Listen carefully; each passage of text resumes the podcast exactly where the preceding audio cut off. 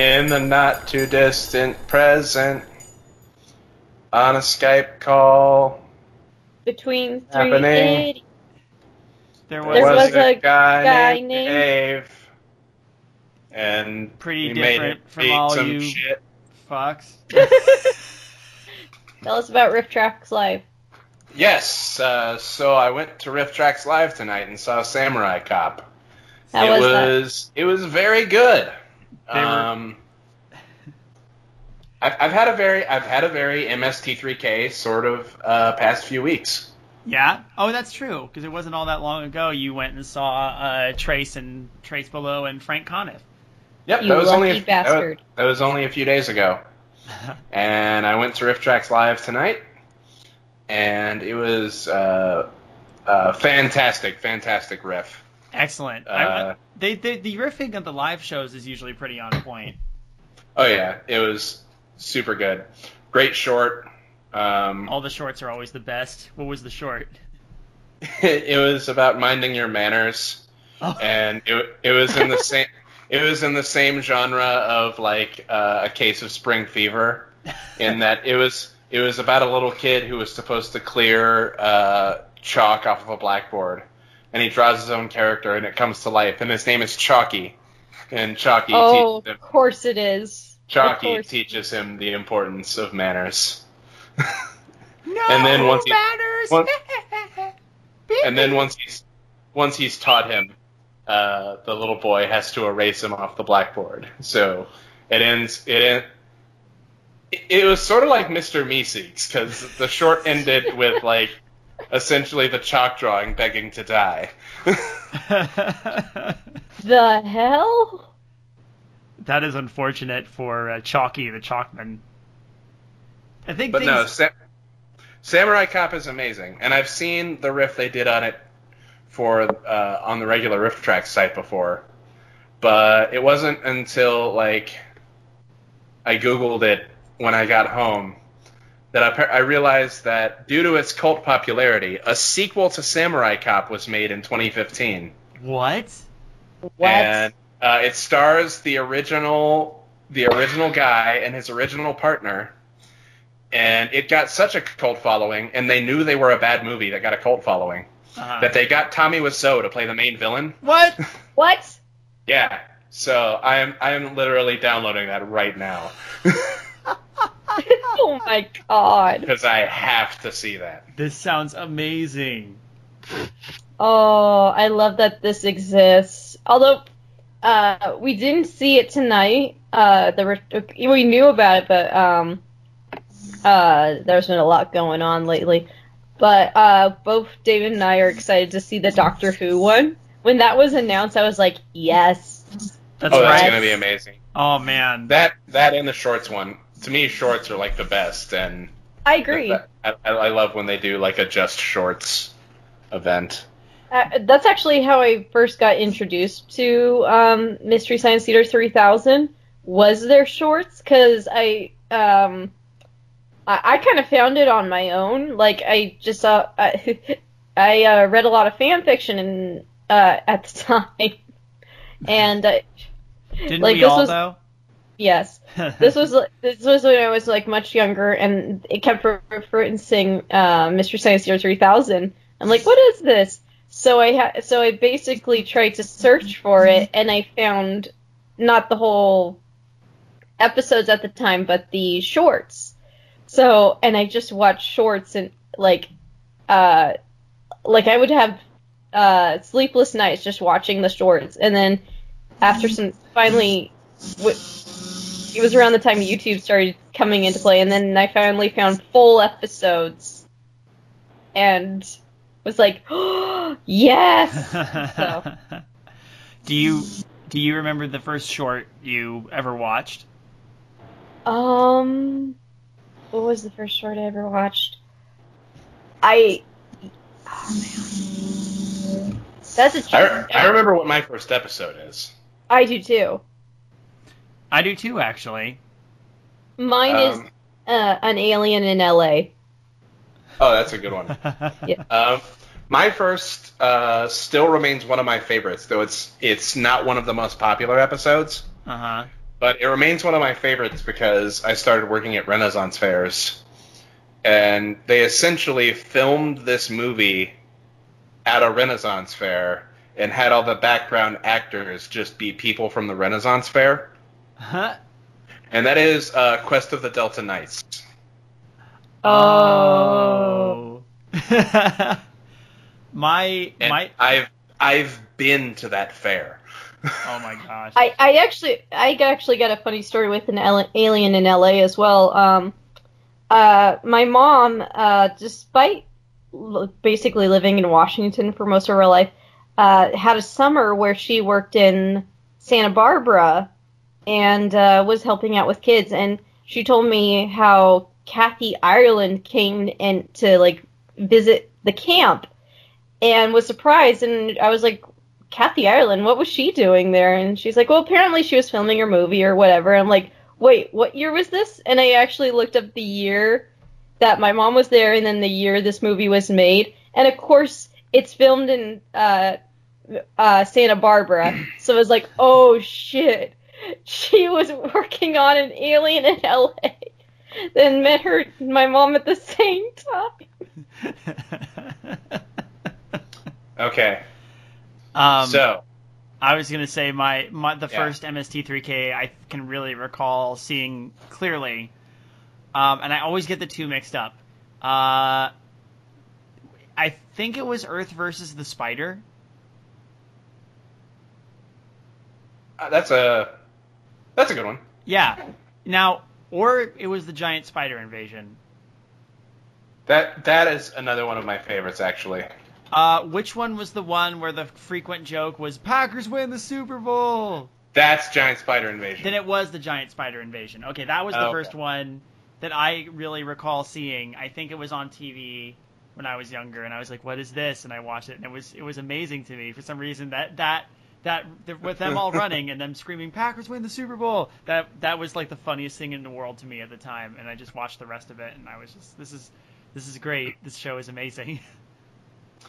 Um, my favorite episode probably, and I've had a lot of time to think about this, and I've put a lot of thought into it, uh, is probably Hobgoblins. Hobgoblins is fantastic. I love that episode so much. Like, I can actually rewatch that over and over. And uh, that sort of leads into what's going to be my big question for the night. Uh, Mike or Joel? You can't. It's you can't compare the two. They're, I, uh, I consider them two completely different people. And I get that, but I have my answer. I have my answer as well. Because he's who I started with, I have to go with Mike. Okay. Uh, and the other reason is I feel like Mike was. Joel seemed more along for the ride than Mike did. Yeah. Where Mike, Mike, I felt, was actually able to, like, get angry about the situation he was in. He was a little more venomous towards a bad film than Joel was. That's a good point. Mike, yeah, I could see that. I'm kind of with Kayla on this one, in that it's hard to choose a definitive favorite. I tend to lead toward Joel myself. I don't know. There's something about his just... I love the fact that his the reason he's up there is because he's such a chill, laid back kind of guy. Um, and that and that's kind of why Mike is my favorite, actually, because I like the idea that the experiment actually got to Mike. See, for me, it was the opposite. I like the idea that the Mads are trying to break Joel's mind, and it doesn't work because he's just such a good-natured dude, and that's got to be a source of endless frustration for them. So here we stand tonight on the precipice of a new season of Mystery Science Theater three thousand. Yes, we were recording this the night before uh, M S T three K premieres, and this episode is going to be going up tomorrow. Welcome to Mystery Science Theater three thousand analysis with our super, super long cold open involving us talking about the show. By the way, by the way, despite the fact I don't have a favorite uh, host or uh, uh, uh, I, or I don't think Mike or Joel is like better than the other. I do have a favorite Crow and a favorite um, uh, Servo. My- See, that one's that one's actually harder for me to pick. Really? Really? Yeah. Um, I I like I like both Trace and Bill a lot. I do too, but I, I got to admit, Trace is my favorite Crow.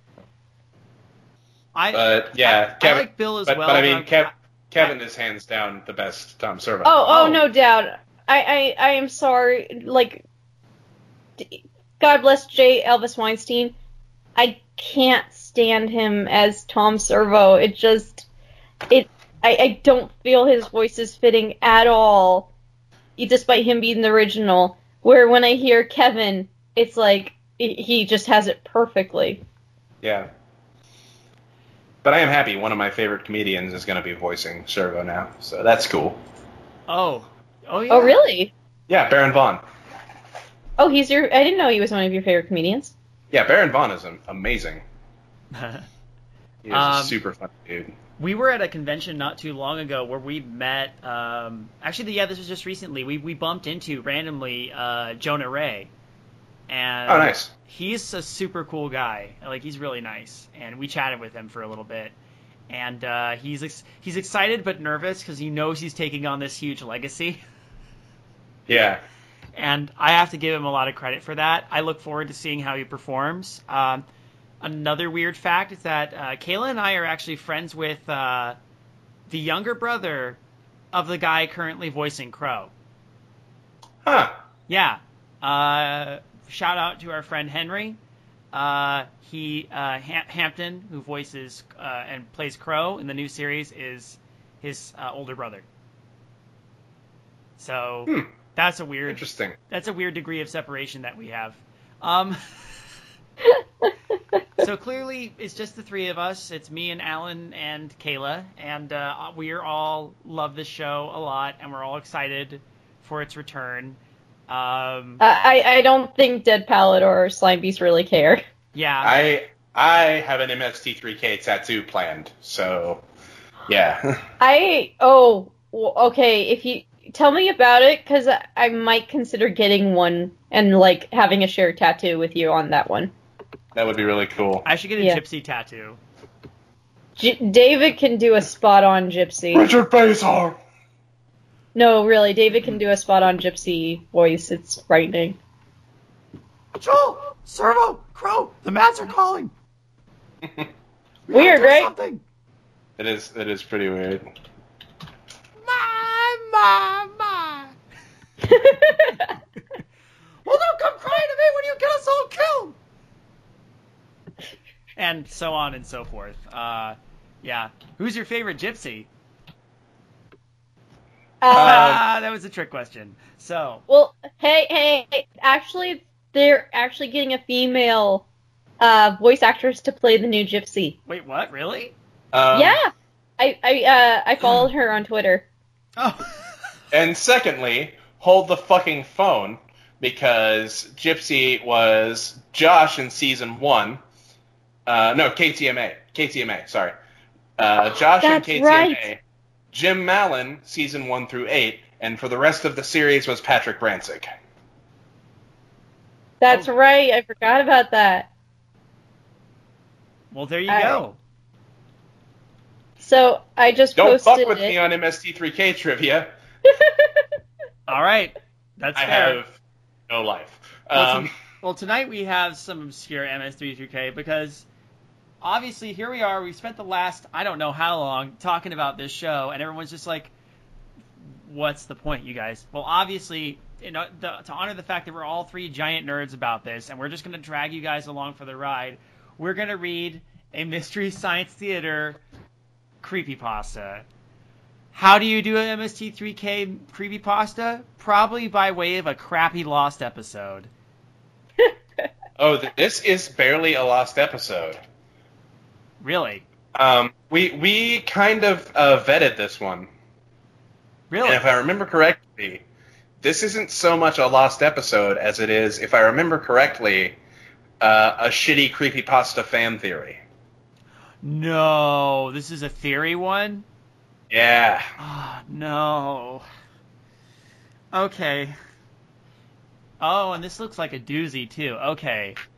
Uh, so... You, you ready for this? I'm ready. We got pasta side!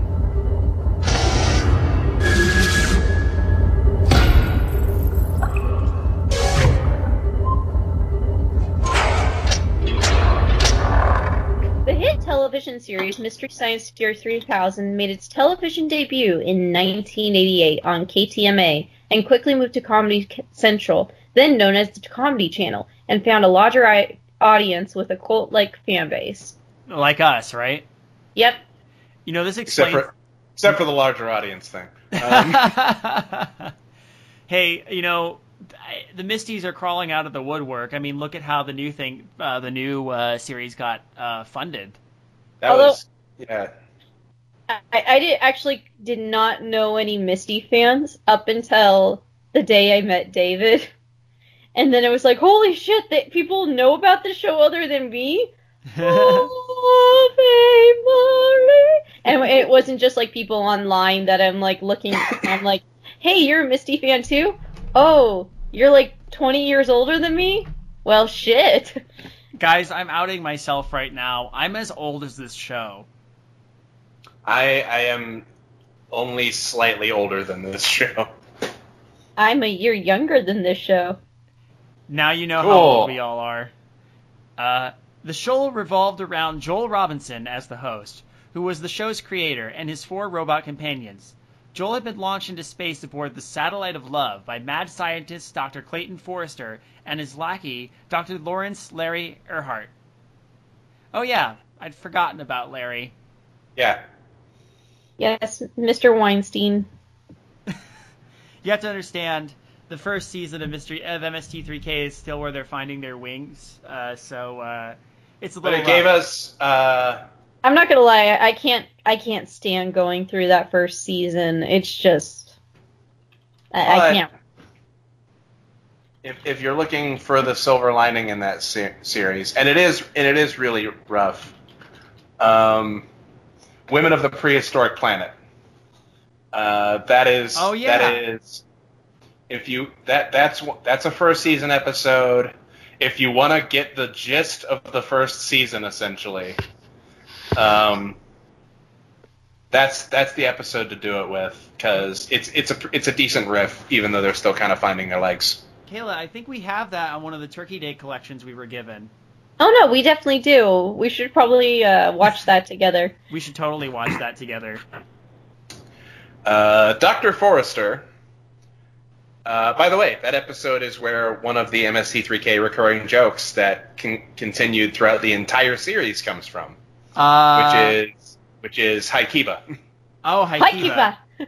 Yeah, that that movie has the first Hikeeba. Nice. um, What's uh, which one was the one with the look at my crotch? I don't know. Um, I, I I just kind of stumbled upon because I, I saw the short and I just kind of stumbled upon it. I don't even remember which. um, episode it was, and but it still will stick in my brain of them saying, "Look, look, look at my crotch! Look, look, look at my crotch!" um, um, Doctor Forrester had a plan to take over the world by submitting the Earth's entire populace to the worst film that had ever been created. The film would drive all witnesses insane or depress them to such a severe extent that Doctor Forrester would be able to conquer the world with little to no resistance. It's a pretty and, that ins- mo- and that movie was called The Garbage Pail Kids. Too bad they never got to get to that one. Or, nope. Or Clay's plan might have succeeded. Um, here's here's since we're on the subject of kind of on the subject still of running jokes. Um, what episode? This is a little bit of trivia. We're just going to sprinkle this through. Uh. What episode was the one that introduced Earth versus. Soup as Crow's epic ongoing screenplay that he's trying to present? Oh, fuck. I'm trying to remember which one that was.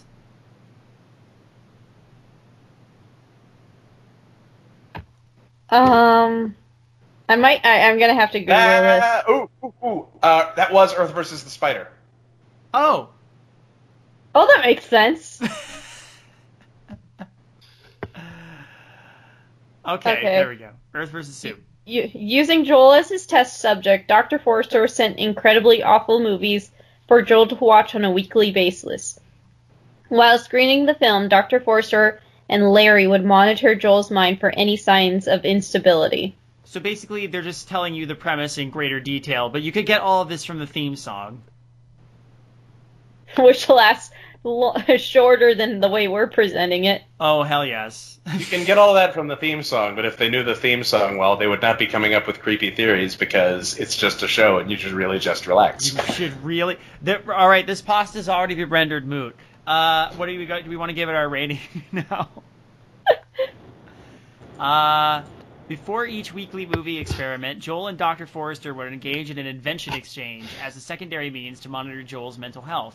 Doctor Forrester's inventions were often more sinister and used to create more harm than good, while Joel's inventions were designed to aid other people, or at the very least make them laugh. See, I think this is why I like Joel.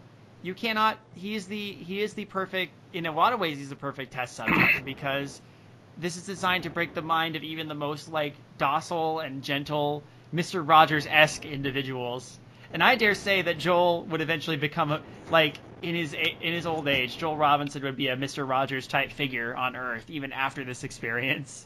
You know, it's interesting because I'm reading this and it says it, it was used as a means to monitor Joel's health, where I feel like uh, that Doctor Forrester is just doing this because he was jealous. I mean, this was proven uh, that Doctor Forrester was jealous of Joel just because he was a janitor, but built better inventions. Right. And basically, it's this invention exchange. It's like, let's see who's the better person, shall we?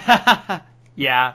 That's, see, that's, um, again, that's why I like the premise of Joel, is because he just frustrates the Mads to no end. But I like the premise of Mike because Mike is just an, is more of an average schmo, and he gets stuck up there. And yeah, you're right, Alan. The movies do get to him more.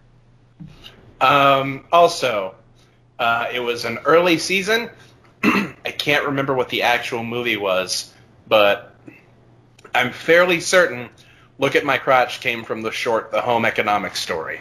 Oh, no, I knew I knew that. I just didn't know which episode.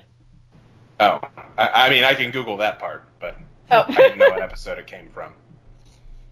Well, there we go. Anyway. Anyway. Uh, halfway through the show's run,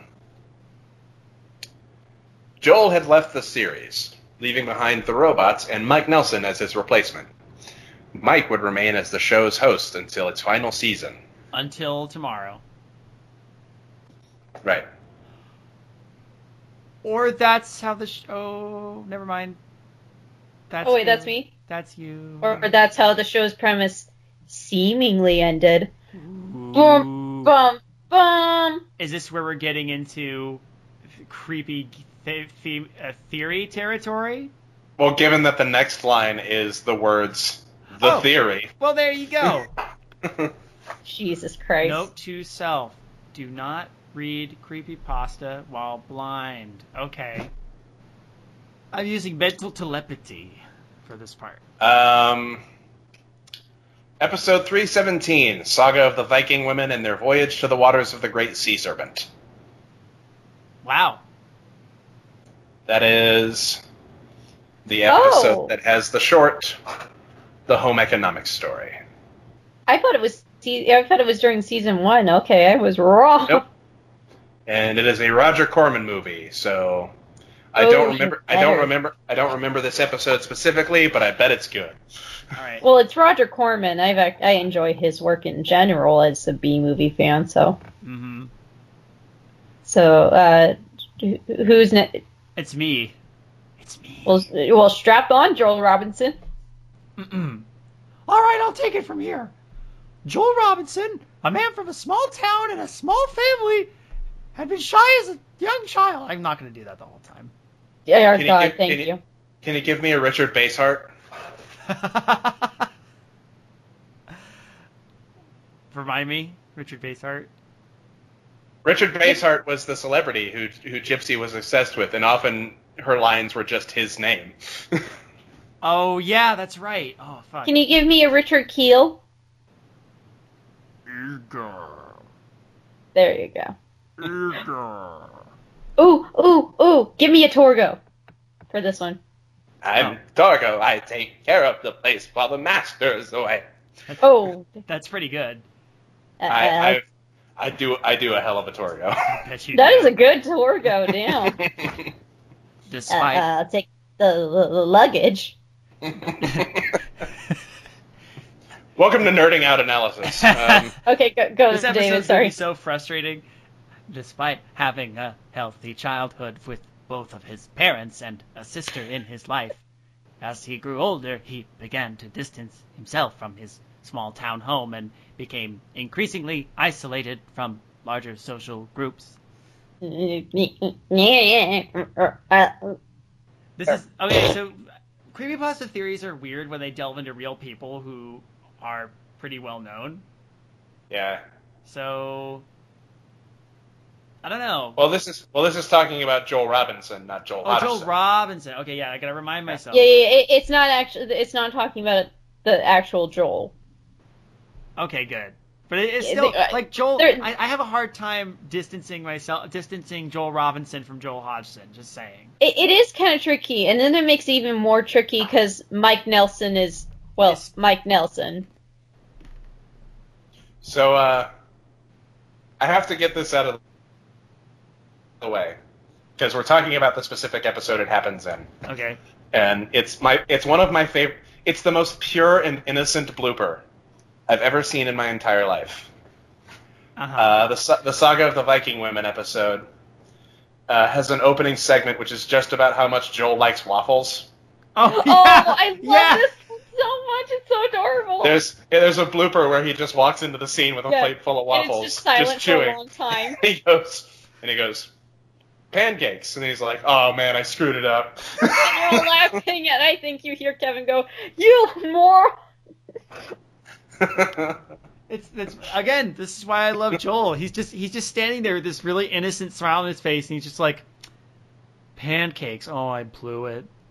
Okay, it's, it's funny because I think David and I have quoted that to each other, like when we've been at a Denny's or something. Like, I'll get, yeah. Caleb will get waffles, and I'll look at it, I'll go like, pancakes, oh, I blew it.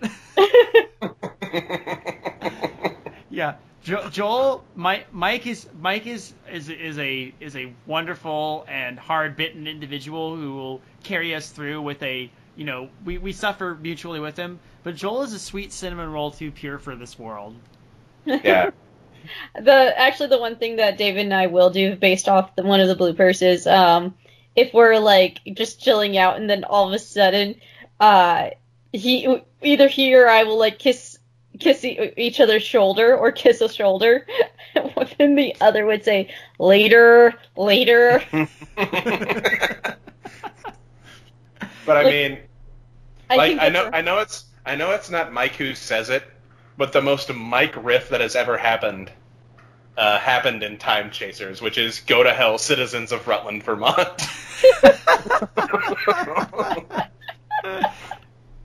uh, okay, who's next? I think it's you, Alan. Sure. Uh, he had always had an interest and gift in tinkering with scraps and being able to reshape the material into new gadgets or toys.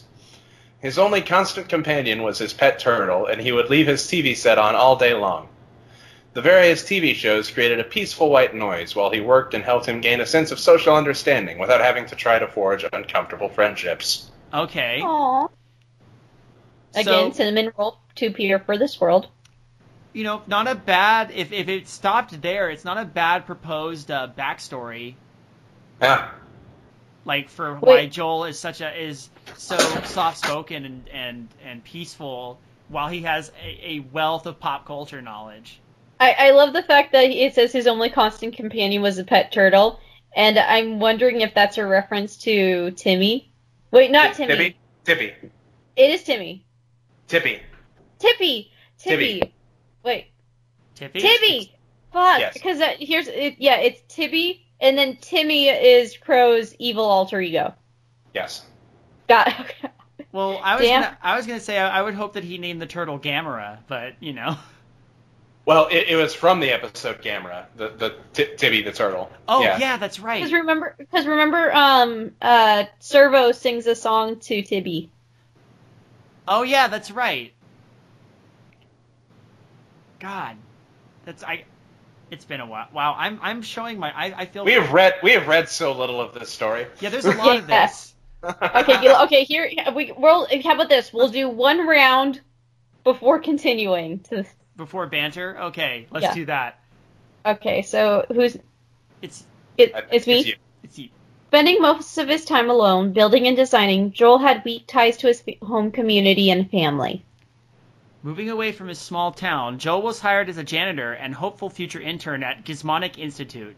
Initially, Joel had been overlooked as a potential candidate as an inventor or industrialist, but soon became familiar with the ever-eccentric scientist Doctor Clayton Forrester and his assistant, Larry.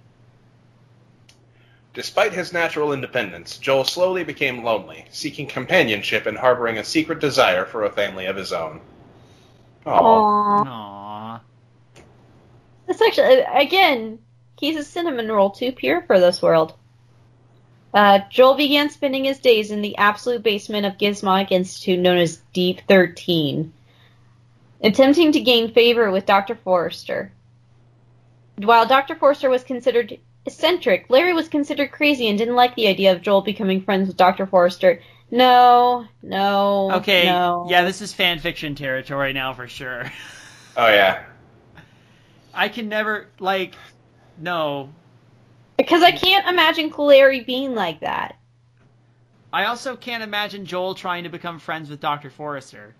That, too. I'm, I'm going to guess it theorizes later. Um... Well, we'll see. We'll see. I have a theory where th- I have a theory where this is going already. Okay, I just you know the impression I always got was that Joel was just like a cool I have guy. A theory. People... I have a theory without reading ahead. Okay, I haven't we're read going ahead to, either. We're, we're going to get into a fan theory staple, which is going to be a coma. No, please no. Oh, please no. Please no. Okay. Okay.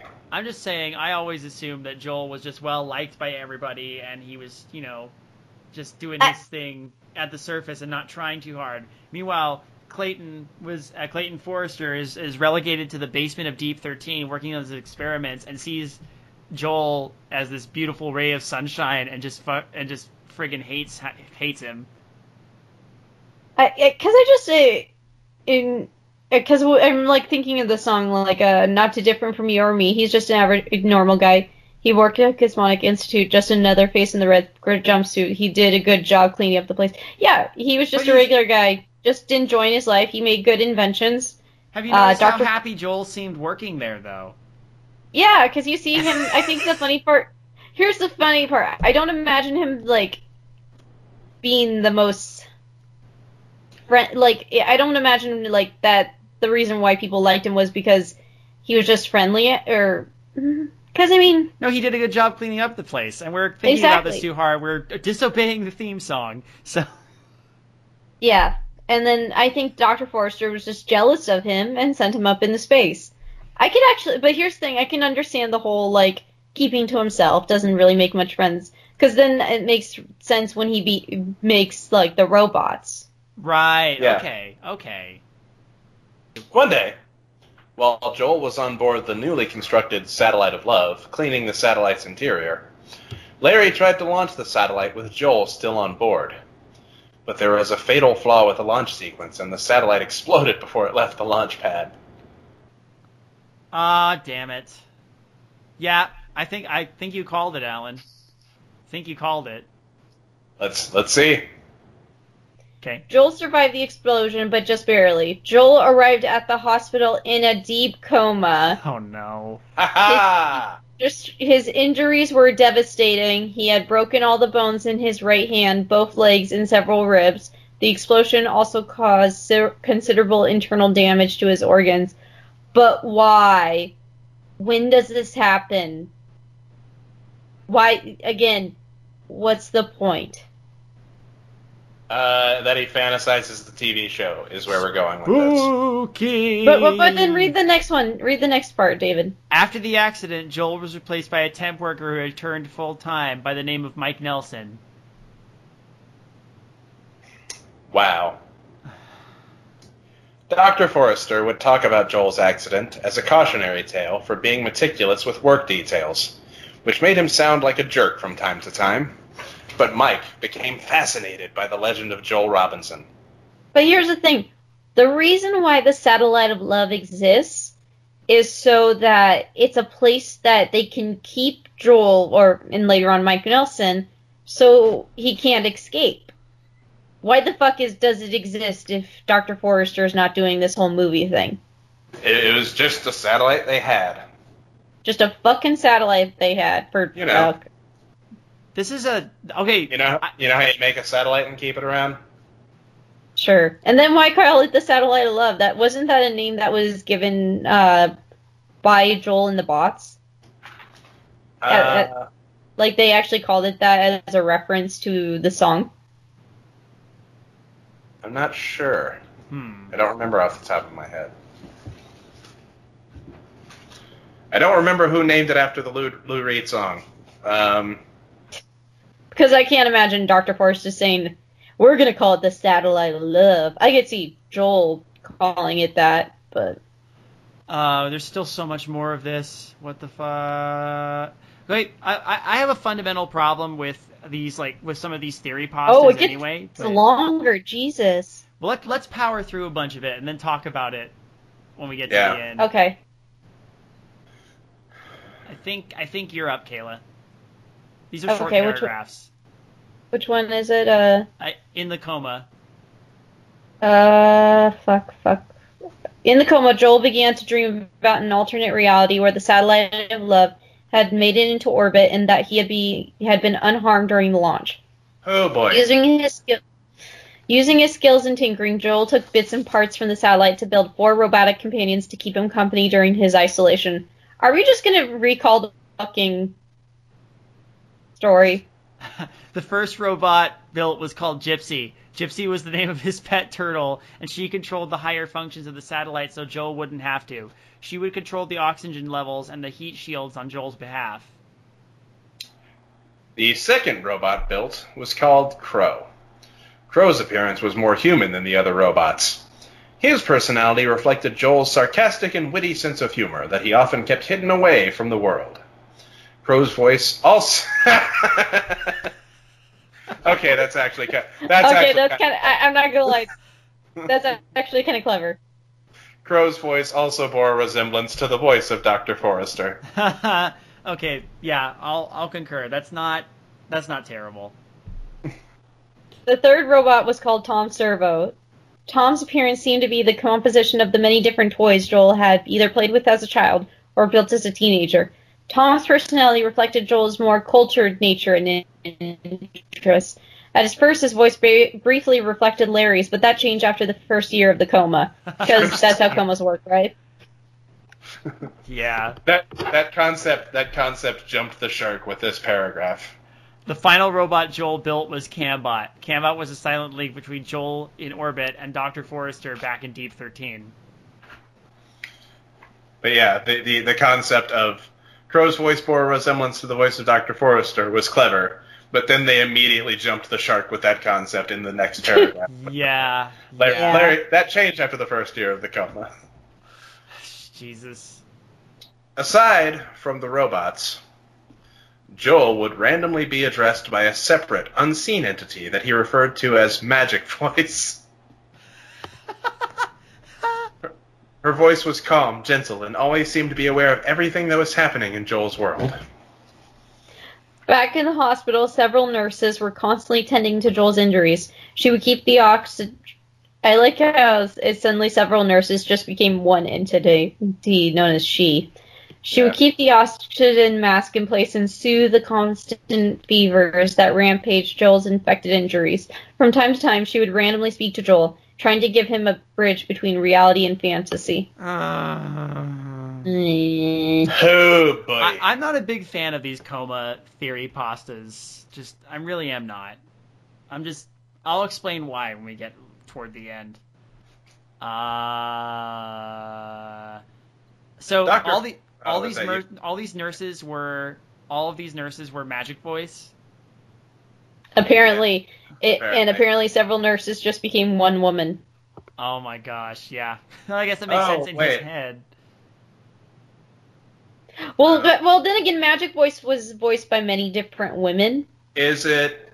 Wait, is it? Is it Magic Voice or is it Gypsy?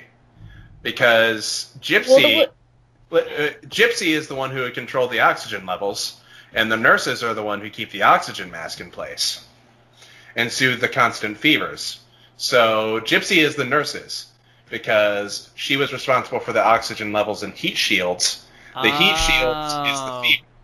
That's right, yeah, because she oh, managed okay. the ship. That's why she never joined in on... Well, well, she joined in once, but left immediately after ten minutes. And uh, Gypsy had three different voice actors, which is why uh, it is several nurses.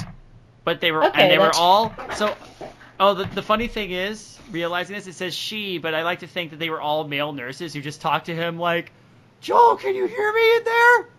Joel? So yes, the the oxygen mask and the constant fevers, that is the controlling the oxygen and the heat shields. So Gypsy is the nurses. Okay.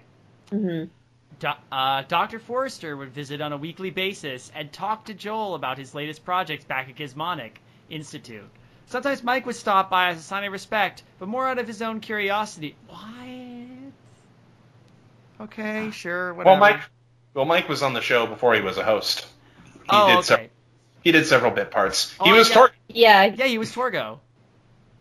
Yeah, remember? Because he was the head writer for before he actually became I hate a host. That I, uh, by the way, me filling in the blanks is not me defending this story at all, by the way. Oh, Just no, so no, no, no, no, no, no. we, we understand what this is trying to, like, kind of do. It doesn't make it any less stupid, in my opinion. Oh, oh, for sure. Yeah. Um, uh, my turn?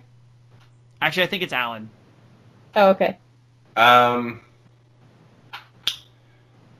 the blip, blip, blip, blip, blip, blip, during these visits, sure. uh, Doctor Forrester would turn on the T V and find the movie of the week, so Joel would always have a speaking voice to him, even after he left. And the movie of the week was always the, one of the shittiest movies in existence. Joel had seen many movies, seen many of the movies as a small child, but was too young to understand what was going on. As the movies played in the hospital, the memories from Joel's childhood would return, and as would trivial information about the films in general. As an adult, Joel would mock the tacky, would mock the tacky, the film plots, and acting with Crow and Tom, reflecting different senses of humor in the process. I like the fact that all of these movies are all that he just happened to have watched as a child were all really and actually it's even funnier because like uh, this it started in nineteen eighty-eight and they would actually start to watch more recent films as they go later down the line. So yeah, that's true. Uh Uh, Mike often wondered what Joel was seeing, dreaming, feeling, and thinking during his coma. On occasion, Mike would imitate a character from the playing movie just to see if he could somehow make Joel laugh. Ah, yeah, uh, you're right, Alan. Yep. Yeah, yeah, you called it. This is just to show how flimsy the story is, because we already saw every tw- twist coming. Yeah, no, uh, the fact that I see every twist coming as a fan of the show... means I probably could have farted this story out. Yeah. Oh, you absolutely could have. Oh, clearly, and you probably would have written it better, too. Well, clearly this story was written by a fan, too. Yeah. And so, props uh, to you, writer, because we appreciate you as a fan, but, well, theory posters are just kind of old and not that great in general, in my opinion, so, eh. Larry would visit as well, and he... And he would until an investigation proved that Larry was responsible for the explosion. Larry was promptly arrested and locked up. But Doctor Forrester didn't tell Joel what had happened to Larry. he didn't want Joel to know that Larry was the person responsible for Joel's accident. So as far as Joel knows, Larry just disappeared for no reason. I mean, as a story, this doesn't work, but I, I am getting a giggle at some of the... Uh, yeah, yeah. As, as a fan, I'm getting a giggle from this story. Yeah. It's like they're trying to uh, explain why, for no for no explicable reason, there was no more Larry, and suddenly there was T V's Frank, you know? Yeah. Uh... uh Uh, my turn? Yes. The doctor responsible for Joel's care had an incredibly broad education and sense of humor. After treating Joel for a year, Joel replaced Tom Servo's voice from Larry's to that of the doctor after two years. Doctor Murphy. So, Doctor Murphy reporting. Paging, paging Doctor Murphy. Paging Doctors Corbett, Doctor Murphy, Doctor Corbett. um, you know what's weird is like the doctor responsible for Joel's care had an incredibly broad education and sense of humor. Um, so did the doctor just come in and just constantly tell jokes to the uncon to the comatose Joel? Joel, is that what happened? Yeah. That's okay. People sure like to pay attention to comatose Joel. Just saying. For five and a half years, Doctor Forrester, with his new assistant, Frank, stopped by the hospital every week and spent a few hours with Joel. Doctor Forrester was the only emergency contact on Joel's record and was responsible for all medical decisions to be made on Joel's behalf. That's odd. Okay. Well, he befriended Doctor Forrester in this timeline. Like, they were actually like, aw. Now we've established that. Now here's a question. If, well, oh, well, this was during Mike Nelson's time. But in pro- later on, we'll probably figure this out. How the why the hell did Joel imagine uh, Doctor Forrester going, "I'm a naughty boy, I'm a naughty naughty boy," while speaking as that? Was, that was, why that was, was this Mike. Part of his coma? I don't know, but that was when Mike was the host. Yeah, that's why I was thinking. How did, I yeah. wonder how this will play. Is the twist like, going to be that Mike is trades coma spaces with Joel? Um. Our, Is it me? Yes, it's you. Yeah. Um, after years? Yes. After years of being on life... Oh, God damn it. After years of being on life support and dialysis for his failing kidneys, Joel finally received the life-saving kidney transplant. The donor was Mike Nelson. this no. Next this next paragraph! Shortly after the transplant, Joel began to rouse from the coma, but tragically there was a complication during the procedure. Mike had a poor reaction to the anesthetic during the surgery, and he too ended up in a coma afterwards. And for some wow. reason, he took on the exact same fucking coma dream that Joel did. Mike's mind had drifted to the same plane of existence as Joel's had during his own coma, because they conked him on the noggin and they shot him into space. So you why see, is it that Mike's coma? The anesthetic was okay. the problem. Now, now I have to reword my question. Why does Mike's coma include Doctor Forrester spanking his ass and saying, "I'm a naughty boy"?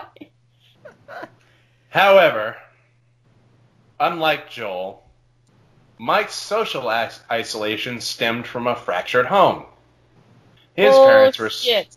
His parents were strict, and his older brother was an angry bully that constantly berated Mike.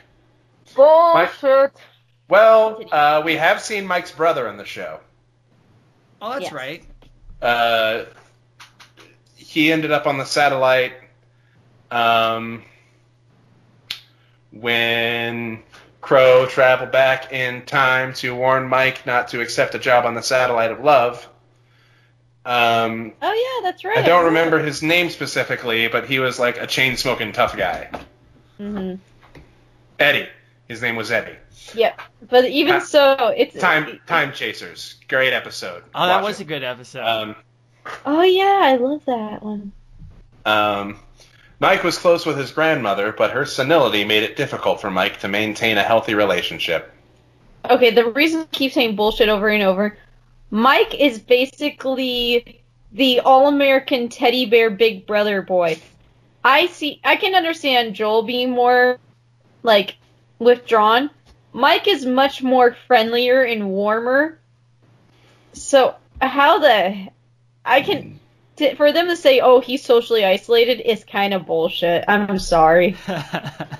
Yeah, kinda. Though uh, he he apparently can be very mean in real life because apparently he has issues with headaches. Aww. Uh, I read a story that was an incident, uh, and it's uh, Mike. Mike's had a history of making fun of uh, the host of Inside the Actors Studio. What is his name? Um, I don't know. I don't watch that shit. I'm, I'm, I'm Googling it very quickly because I love this story so much. Um, James Lipton. He has a history of making fun of James Lipton because uh, at some event, Mike was having a huge, a huge headache. James Lipton came up to him and asked him one of his questions from his uh, the thing he asks uh, people, and he said, "What is one of what's what's your favorite swear word?" And Mike Nelson said, well, right now I'd have to say it's go to hell, Mister Lipton.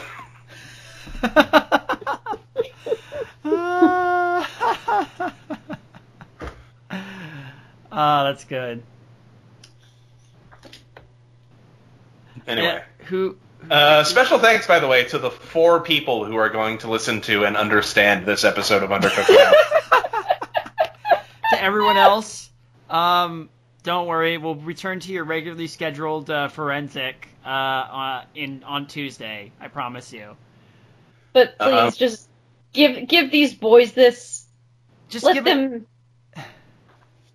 I mean, not the story, but just the chance to geek out and have fun. Let us have this, just this once. Let us have this this time to geek out about Mystery Science Theater. You ask so much of us, you assholes. Uh, it's not a. That's not where I meant to go with that. Um, yeah, wow, Alan. Maybe are are you okay? Are you sure you're mentally not project? You're mentally sound and not projecting a broken home with an angry older brother. In just it? Repeat to myself, it's just a podcast. I should really just relax. Yes. Um, Which I feel like this is. I, I was gonna wait till the end of this, I, but and say, what's the point of all this? And I would just say. Just repeat to yourself, it's just a show, and you really should relax. Where are we in this story? Yeah, where no the idea. hell are we? Uh, uh, oh, Broken Home. That's right. Uh, out of is it me or yes. Out of guilt and so, sense of responsibility, Doctor Forrester and Frank would visit Mike just as they had done for Joel. Tragedy struck again when, after a year and a half, Frank suffered a fatal heart attack. Jesus. Oh man. Doctor Forrester's health in turn began to rate, uh, a raid decline from all of the emotional and mental anguish he had endured since the day of the accident. That's not that's not a that wasn't me misspeaking. It says a raid decline. Uh, yep. Damn. One year after Frank had passed away, doc, Doctor Forrester died in his sleep from a heart attack of his own. A neurospecialist had become a frequent voice in Mike's ear, and Mike replaced Doctor Forrester's voice of that of his new doctor, paging Doctor Corbett. Doctor Corbett. Shortly after, Mike contracted. Shortly after, Mike contracted a series. Oh, of... oh, wait, no, he's a neurospecialist. He's brain guy. Oh. oh! Damn it. So he's Brain Guy and the new Crow. Wow. Bravo. Okay, that's kind of clever. That is you know, kind of clever. Despite how ridiculous this is, some of these, some of these gags, some of these like connections are pretty, are pretty funny, and fans of the yeah. show appreciate that. Shortly after Mike, con- shortly after, uh, Mike contracted a serious infection and gone into cardiac arrest. Despite the odds against him, the doctors were able to revive him, but the damage to his body had been done. In oh wait, huh? wait, that's you. Oh, okay, yeah. In the coma, Mike and the bots had been sent adrift through the universe and were willing to accept death. After Mike was revived, he and the robots returned to their ethereal plane of existence, but time itself had become an illusion. Somewhere and in that's time when they entered space. What was called they entered what was called the Sci-Fi Channel. Yeah.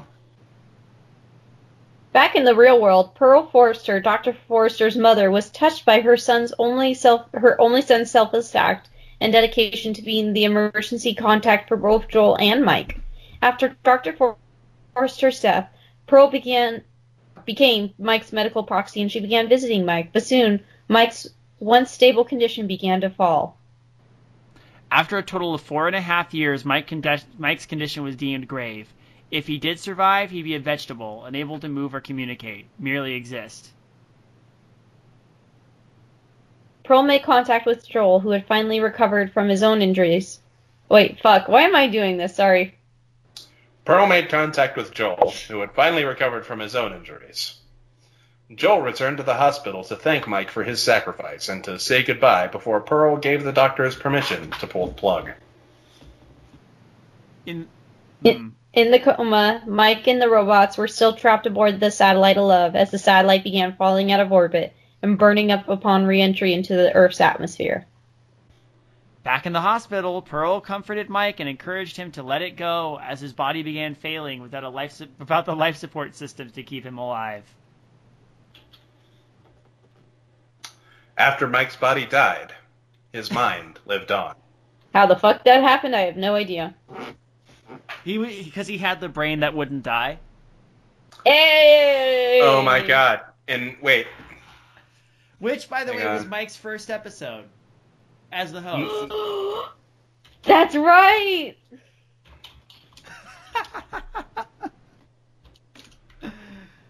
Okay. This has all been actually kind of clever. Yeah. Do you want to wrap it up? Yeah. Through his eternal dream, Mike returned to the safety and comfort of his apartment with Crow and Tom Servo at his side. Mike crossed over to the other side without knowing that he was actually dead. They repeated to him, "It was just a show. You should really just relax." That was No, really. It. Really, you should relax. Just relax. Whew.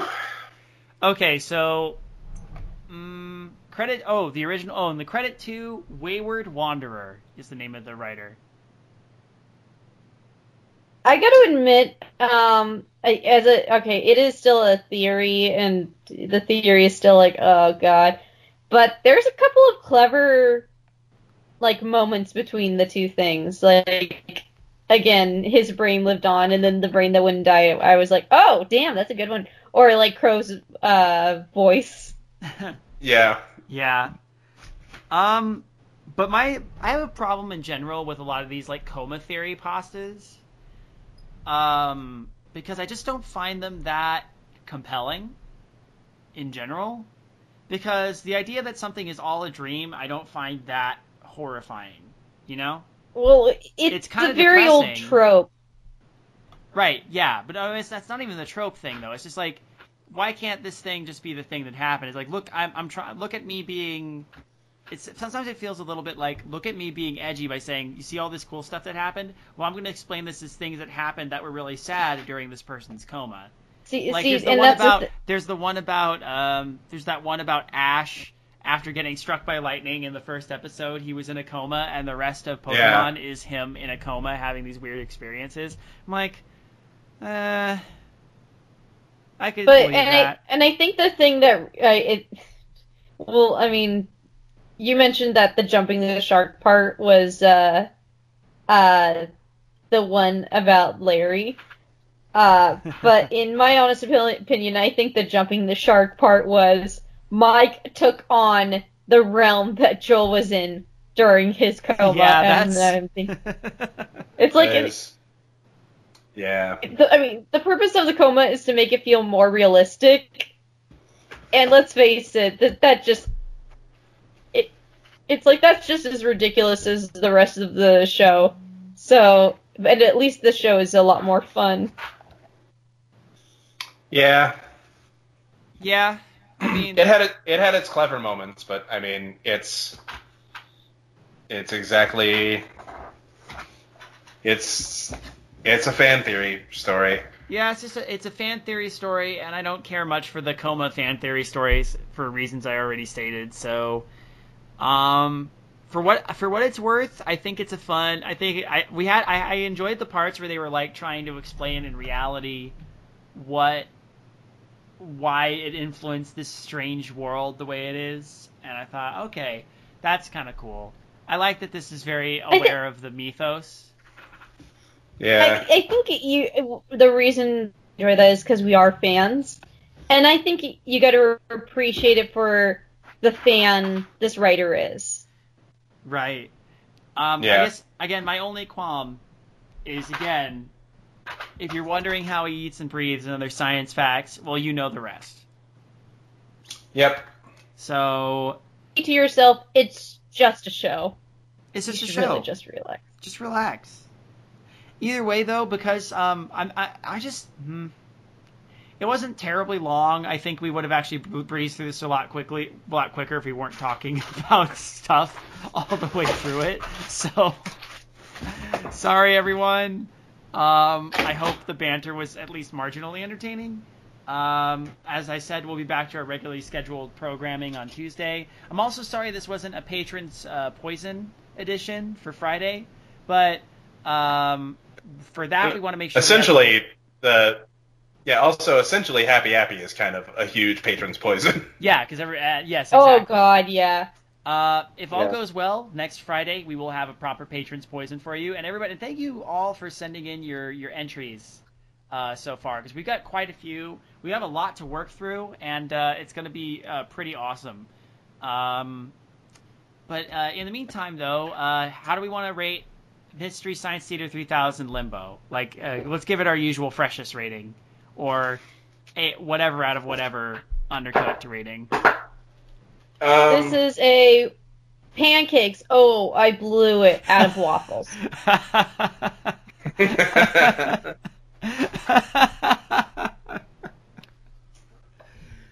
I love you.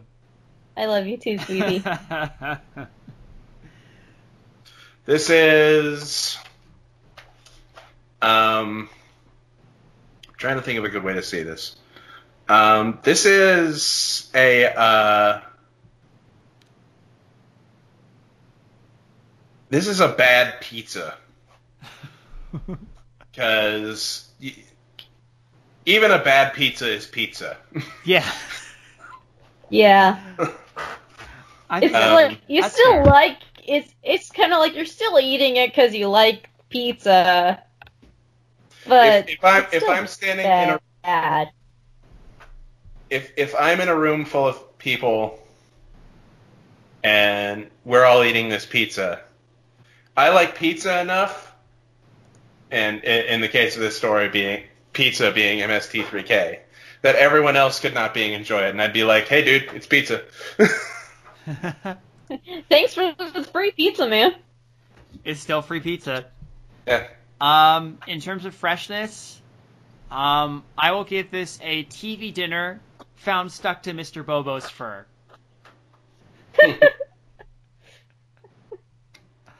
um, and uh, I guess that means that the general consensus is it stinks. Message from Ray Gun Readers. Okay, try it now. Is it working yeah, now? I think it's working. Okay, move over. People of Earth, I am Abysme. And I'm Paprika. We have crash landed on a moon in your solar system. You crashed system. us, I wasn't Shut driving. up, I'm on the phone. And we'll maintain this frequency while repairs are made. Which could take a while, so we decided to read some science fiction while we wait. If you crave imaginative stories, intelligent discussion, and comedic banter, be sure to tune in each week. Here on Benview or on YouTube at Ray Gun Readers. Until we speak again, farewell and safe travels. Why are you doing that stupid voice? It's not stupid, you're stupid and insubordinate. You don't outrank me. This podcast is a part of the Benview Network. You can find this and other podcasts like it at benview network dot com.